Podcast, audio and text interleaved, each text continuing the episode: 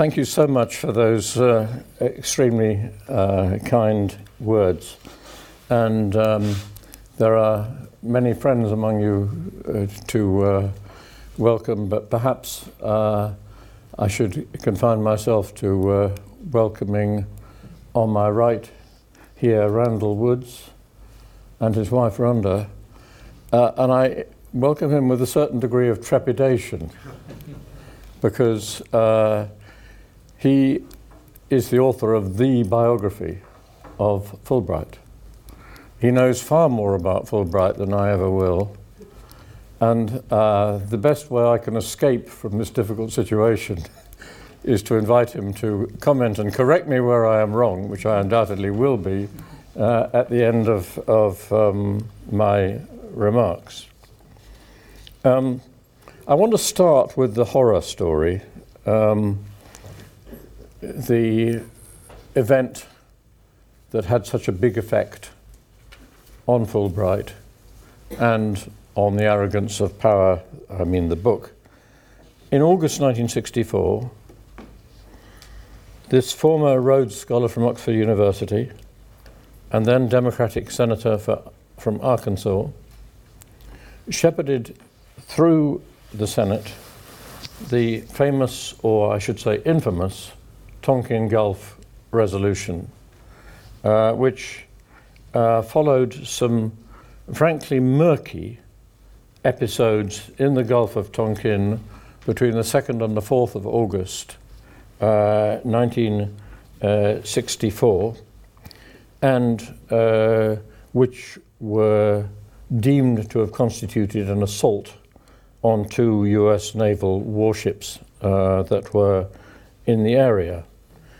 These events led first to the first bombing of North Vietnam of the whole war on the 4th of August, uh, 19, uh, 5th of August 1964. Uh, and then two days later to the Tonkin Gulf Resolution, which uh, was widely viewed as a blank check to the US administration to uh, wage war in Indochina. And um, it was on the basis of the Tonkin Gulf Resolution that half a million troops were sent to South Vietnam. Senator Fulbright repented, changing his view of the Vietnam War. He became a hero for many critics of the war, and as I shall try to show, a wonderfully improbable hero uh, for a body of criticism that had a strong uh, left wing element in it. In 1966, he published what was to be, without any doubt, his most famous book, The Arrogance of Power. Uh, and let me make clear from the start something that was perhaps willfully misunderstood at the time. And perhaps it was inherent in the very title that it would be misunderstood. But he was referring to the arrogance not of one particular administration, but of uh, whole societies.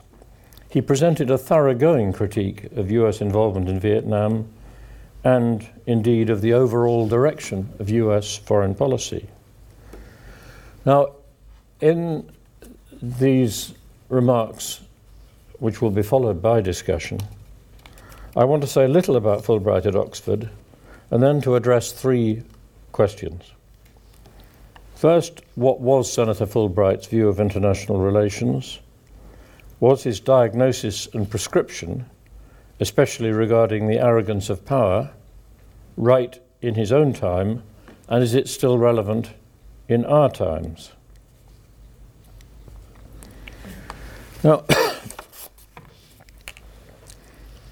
As was kindly mentioned in the introduction, uh, Fulbright was deeply influenced by his tutor at Pembroke College, R.B. Uh, McCallum. Uh, and he was also influenced by Oxford's methods of study. Some of us have mixed memories of tutorials. I had some absolutely awful tutorials as an undergraduate student, some of them at the hands of Alan Bennett.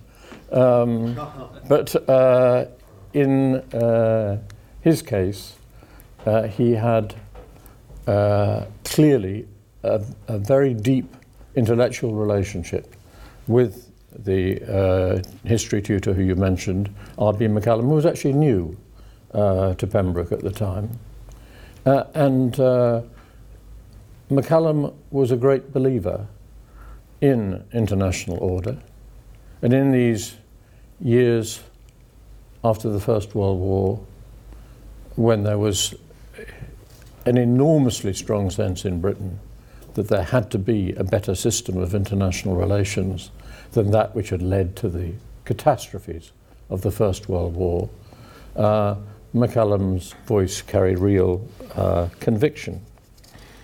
Indeed, uh, he went on in 1944 to publish a book, Public Opinion and the Lost Peace, uh, in which he defended the indefensible, in my view, the, the Versailles peace structure, and said that it was not predestined uh, to fail. And in particular, the concept of the League was sound. Um, and uh, so Fulbright picked up at Oxford a sense of deep engagement, intellectual engagement with history. The tutorial system forced him actually to say what he thought and to write it down. Uh, and uh, he also was reinforced in Wilsonian principles that will, in any case, have been uh, come to some extent from his home uh, environment. So it, uh, he uh, repeatedly said that he owed a lot to his Oxford experience. And in a later lecture here at Oxford, uh, he expressed that debt in very detailed and uh, forthright uh, terms. It was through two distinctive expressions of Wilsonian internationalism that Fulbright first made a mark on American politics. He took his place in the House of Representatives in January 1943 as the Democratic Party's new representative of the 3rd Congressional District of Arkansas. He promptly made a huge mark by attacking a speech by another new member, the Republican Congresswoman for Connecticut, Clare Boothe Luce. They could hardly have been more different characters. Her speech had been a rip roaring attack on Vice President Henry Wallace and, for good measure, on Churchill, Roosevelt, and Stalin. Uh, she invented an excellent new word uh, when she said uh, that much of what Mr. Wallace calls his global thinking is, no matter how you slice it, still globaloney. That's the origin of the word globaloney. And uh, one week later, Fulbright had the temerity to stand up in the, in the uh, House of Representatives and say, I think it exceedingly unfortunate to assume at this time that nothing whatever can be done about controlling the savage and violent elements of the world. Such an assumption is a most powerful inducement to the very result of a new war. I submit that the only rational policy for this great nation of ours is to assume what I believe to be true that the peoples of this earth have learnt something by experience, that they earnestly desire to avoid and to prevent another war, and that they are willing to make reasonable sacrifices to attain this end. Fulbright concluded by calling for a thorough study of all proposals for post war international organizations. This event was widely reported, not just for its content, but for the brilliant repartee with which Fulbright demolished Mrs. Luce uh, in the subsequent debate. He became famous overnight. His method of demolition was infinitely polite, as appropriate perhaps to a southern gentleman. Uh, after she'd accused him of misquoting her or, or uh, attacking her without giving the precise source and so on, um, he listened to it all. Then he said, uh, Would you like me to read your entire speech to the Senate? And at that point, she collapsed. Um, in his first year in the Senate, he achieved an absolutely astonishing feat for a, a new senator. initiating the Fulbright program, under which tens of thousands of students, scholars, and cultural figures would benefit from international interchanges. His inspiration in initiating this came from his own experience as a Rhodes Scholar at Oxford. The way he introduced it was a masterclass in tactical skill and political cunning. I've gone into his earlier career in a little detail in order to illustrate his remarkable strength of character, political skill, and combination of realism and idealism. These qualities, and yes, some defects too, were in ample evidence in his subsequent political career. Just to mention a few highlights of his views. On the Korean War, he supported the US participation in the war, but did so unenthusiastically. He believed, as Randall Woods has said, that communism should be contained, but he opposed the effort to reunify the peninsula. And in that, surely he was vindicated by the eventual outcome after the attempt to go north, ending up in the division of the peninsula. He was a strong and consistent critic of Senator McCarthy's anti communist witch hunts, at one point being the only senator opposing fund funding for uh, McCarthy's subcommittee. He was against the Bay of Pigs invasion of 1961, uh, an event that led another distinguished critic to write to President Kennedy and say, this was John Kenneth Galbraith, then ambassador in India. He said, as a believer in lost causes, uh, I uh, have to say to you, President, that I don't believe that any given cause should be lost more than once. and um, uh, uh, it, it, it, an interesting piece of evidence of his confidence in his own judgment against the trend of Washington thinking uh, that he took these individual stances on both McCarthy and the Bay of Pigs. The war in Vietnam was the biggest issue that he faced.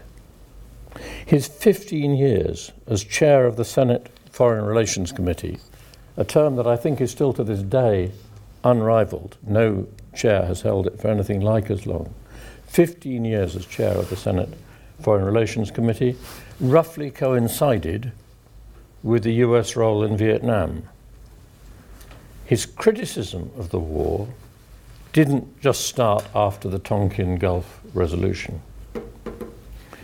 His criticism of the war, expressed already uh, or had roots in a view that was expressed already in the 19 early 50s that the US government had made a mistake in equating third world nationalism with communism.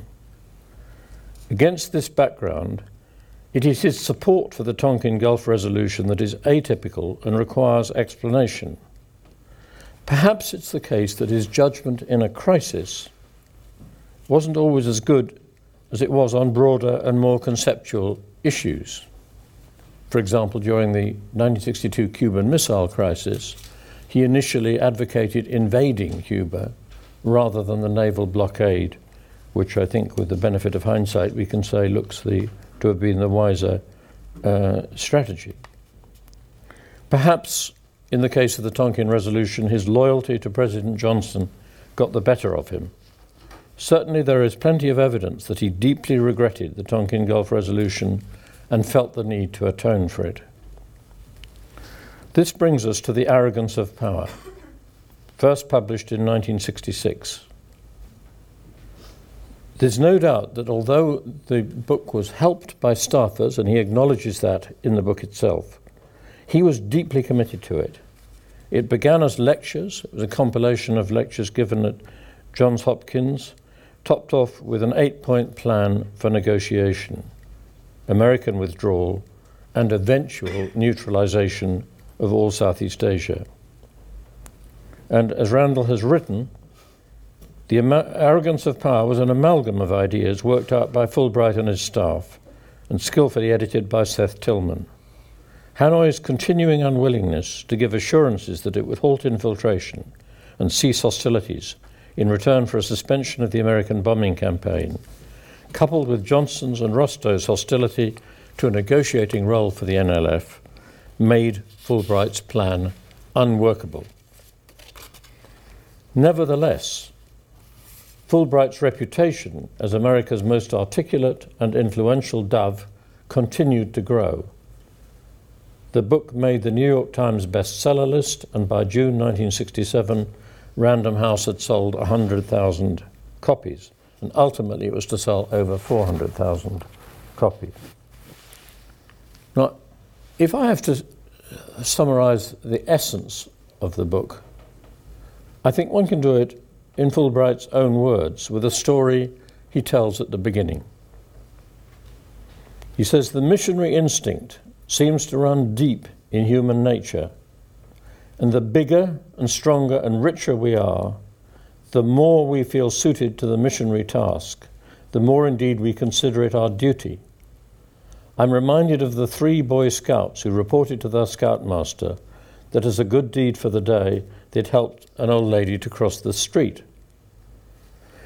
That's fine, said the scoutmaster, but why did it take three of you? Well, they explained, she didn't want to go.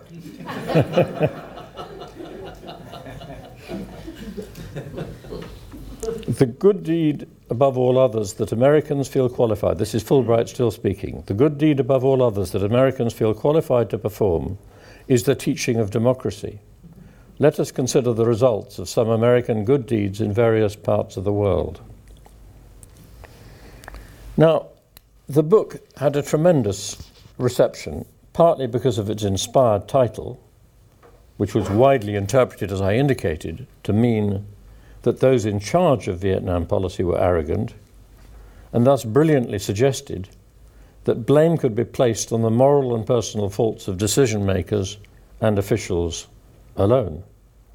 Yet actually, the arrogance with which he was concerned was much more widely shared his main target being that deep seated part of American political culture which believes that the United States has a unique mission um, a mission to reform the world in its own image, and in particular, a view of the world that believes that democracy can be imposed on virtually any and every society. Now, here I must confess to an error and a continuing puzzle. I reviewed the book when it was first published. I could read the whole review to you if you really wanted. But there's one critical question that I never asked. Although it made for a brilliant title, is arrogance the right word to describe either the public attitudes involved or indeed the official attitudes? Surely there was some arrogance in both of these camps. If you forced me, I could name some names. Yet, as Fulbright's own text indicated, the real problem lay in a pervasive and widely shared set of assumptions about the Cold War and about the US role in the world. US documents of the period overwhelmingly the, give the impression of decision making being framed by a set of assumptions. That the communist world was largely united, that Western will was being deliberately tested by communist aggression in South Vietnam, and that a US failure in Vietnam would have serious adverse consequences elsewhere.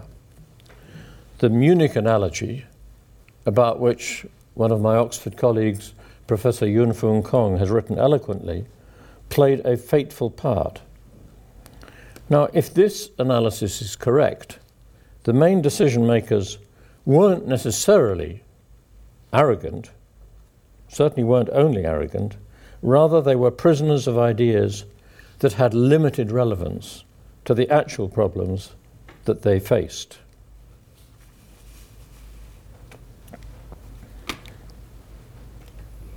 They, these leaders were guilty then of showing limited understanding of the society with which they were dealing and which indeed they were assiduously bombing. Fulbright was certainly right in the arrogance of power to remind us of some salient facts of Vietnamese history. Vietnam was unique, he reminded us, in being the only country in Southeast Asia where the nationalist movement had become dominated by communists. And the US, in his view, was ill advised to get involved in a country where, if it takes on communists, it takes on nationalists as well.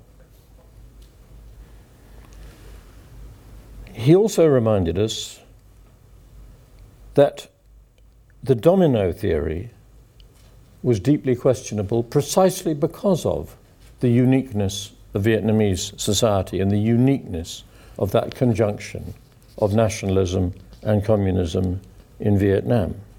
And he doubted whether, if Vietnam went communist, others would succumb. He also reminded us of an important fact about diplomatic, Vietnamese diplomatic history that the North Vietnamese communist regime had twice, in 1946 and 1954, been cheated of the results that they could legitimately have expected from negotiations. So their militancy had particular roots in their own experience. Throughout the book, Fulbright shows a deep awareness of how other peoples viewed the world and accepts that such differences as there are uh, need to be understood and accepted, not rejected in the name of Washington's latest orthodoxies.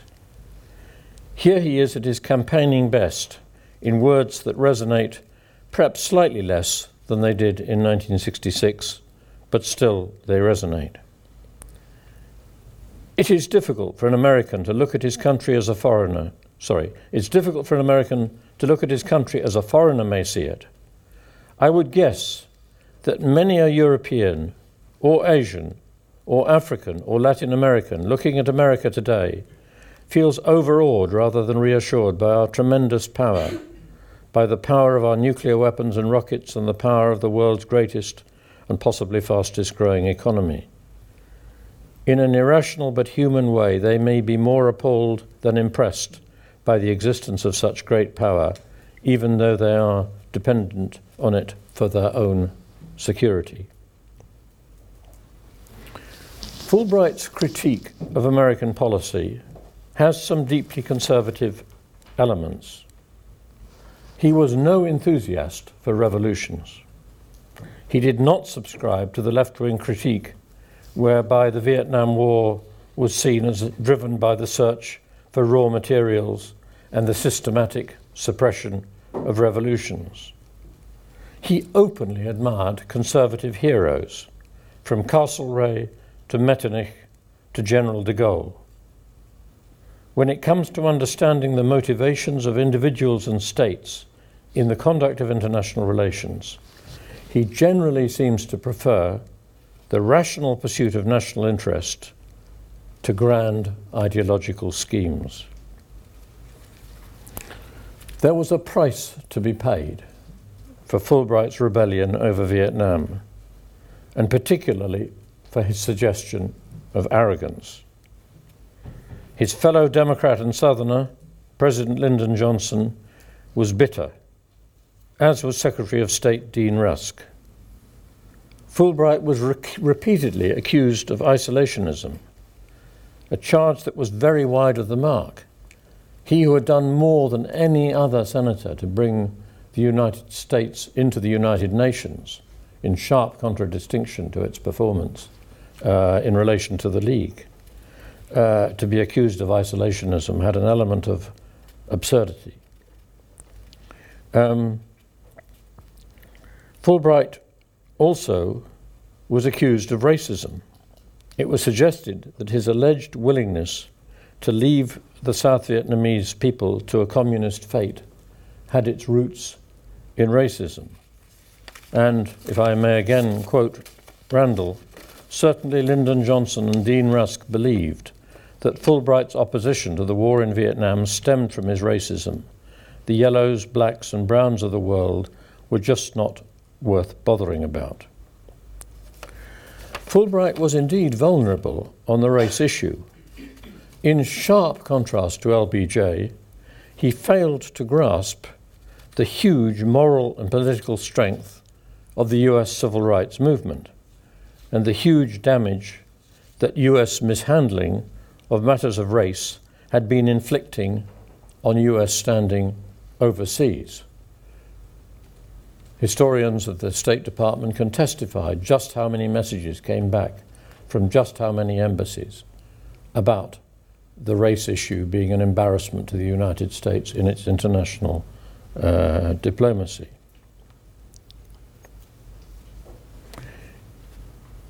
If the race issue was a blind spot, and it was, uh, it's a very odd one for somebody who be- believed so profoundly in both empathy and internationalism. A fair reading of the arrogance of power does not yield ammunition in support of the administration's insinuation that it was racism that explained Fulbright's stance, but the low blow did have some effect. The Fulbright Scholarship Program also paid a price. In 1966, Fulbright had received disturbing reports that the CIA had penetrated the exchange program and was using Fulbrighters abroad to gather information. Now, due apparently to the vindictiveness of LBJ, Fulbright program budgets plummeted and stayed low for several years.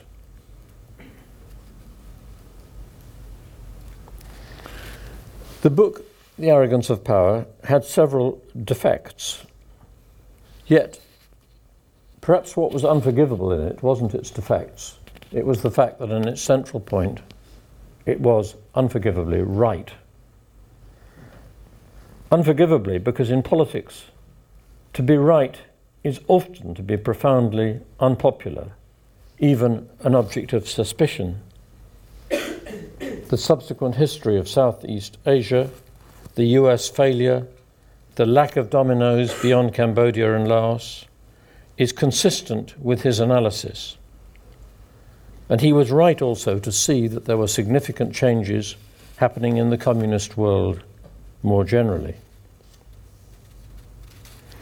Now, does this mean that his worldview was coherent? Do his writings and actions indicate a coherent overall view of international relations? I've indicated the many ways in which he did have a profound understanding, arguably more so than the administrations under which he served. But I've also hinted at some limitations of his vision, and they were still evident in his later work, uh, as in his 1972 book, The Crippled Giant. You can guess which country the crippled giant was. Um, an author of a book about uh, uh, Fulbright and his thought, Eugene Brown, has said of the crippled giant that it contains no systematic exegesis of Fulbright's concept of America's proper international role and interest. Its recurring theme is the necessity of fundamental change in the way nations conduct their relations with each other. Fulbright specifically links the national purpose with a global one. Repeatedly, he urges the dedication of our foreign policy to the single overriding objective of forging the bonds of international community. And he goes on to say, very critically, that Fulbright was a man of goodwill and laudable ideals has seldom been doubted. That his revived crusade for the international community involves a good bit more than the disinterested quest for global benevolence has seldom been noticed. Nowhere does he explicitly connect the pieces to reveal the structure of his intellectual mosaic, but neither has he attempted to hide the crucial pieces. No less than a Dulles or a Rusk, he has insisted on the transcendent character of the American purpose. And he concludes cruelly, this is Brown still, the collapsing logic of his plea for a system of laws rather than men added one more layer to the intellectual rubble of foreign policy concepts of the post war era. Now, that's uh, a pretty harsh uh, judgment, uh, but there is some truth in it. Not least that, uh, as with all of us, in many aspects of our lives, it's easier to criticize an existing fact or policy than it is to suggest what else should be done. Uh, and that's a situation that particularly often arises in international relations, where the choices are often between bad and worse. Uh, you're damned if you do, and you're damned if you don't.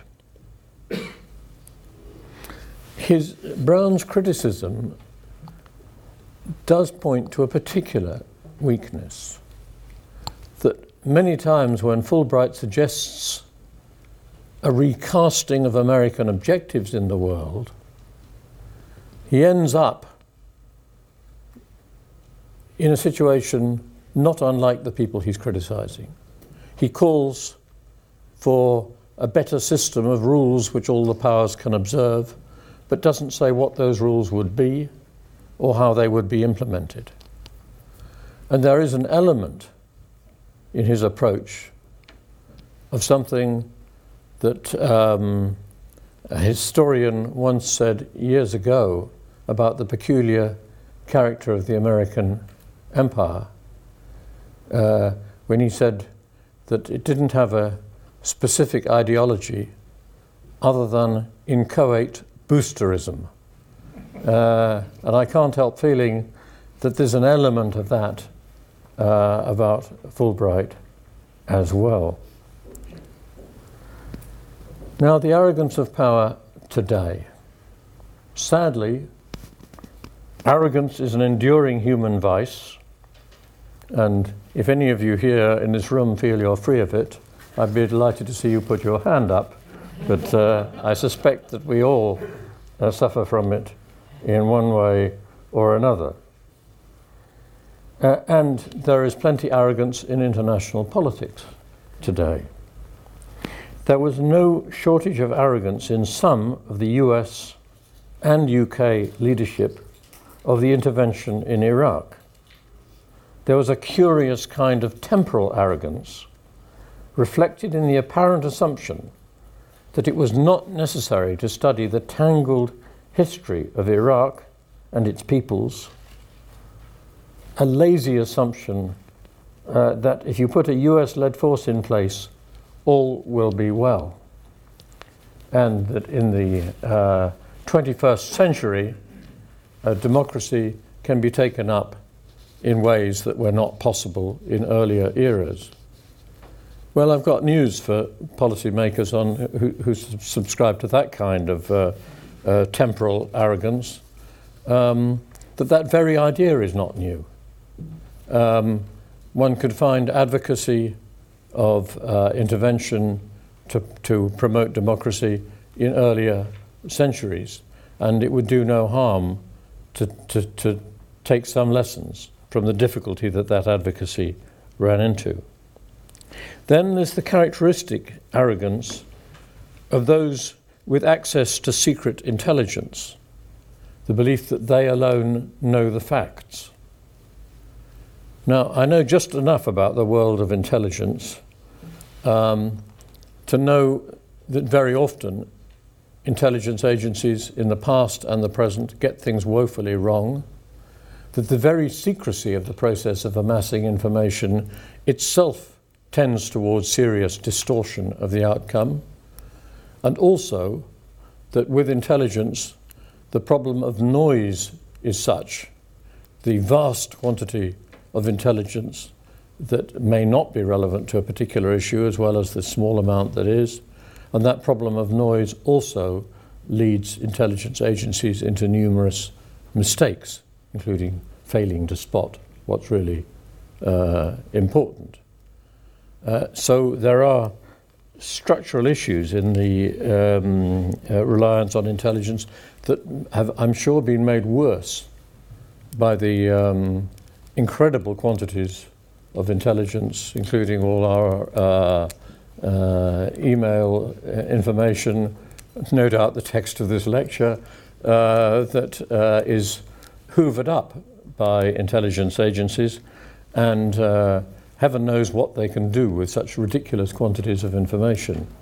Uh, the, the technique of intelligence gathering seems to have got ahead of judgment.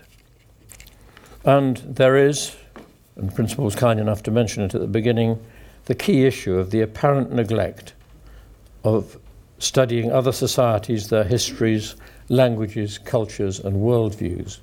Even our own Foreign Office, famous for studying these matters, uh, has uh, tended in, in uh, the past uh, decade to somewhat downgrade them.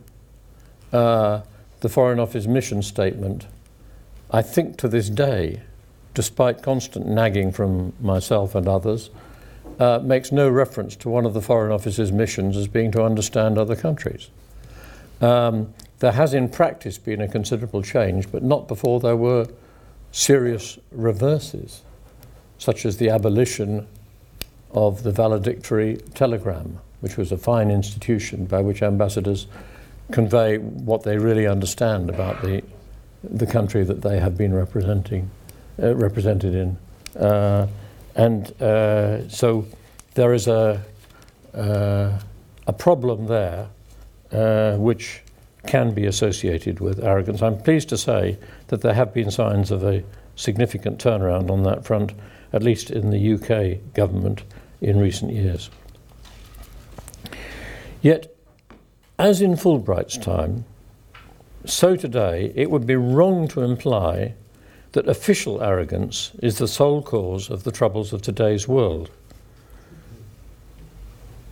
If one looks at the language and sometimes even the body language of some of those who have contemplated uh, response to Syria's use of chemical weapons, a military response to Syria's use of chemical weapons, we see relatively little of the assumption that bombing will actually improve the situation in Syria, and much more of a reluctant and troubled conclusion that something must be done. Pessimism seems to be at least as significant as arrogance in these attitudes. The official, officials today still are sometimes the prisoners of frameworks of thought about international relations that may need questioning, even modification. And opposition to government policies can also sometimes betray signs of arrogance, which is no government monopoly. The problem, in short, is also one, as Fulbright reminded us, of public attitudes and national cultures. And even if Fulbright did not have all the answers, he performed a noble and courageous service in drawing attention to this central truth. Thank you very much. And Rand will come.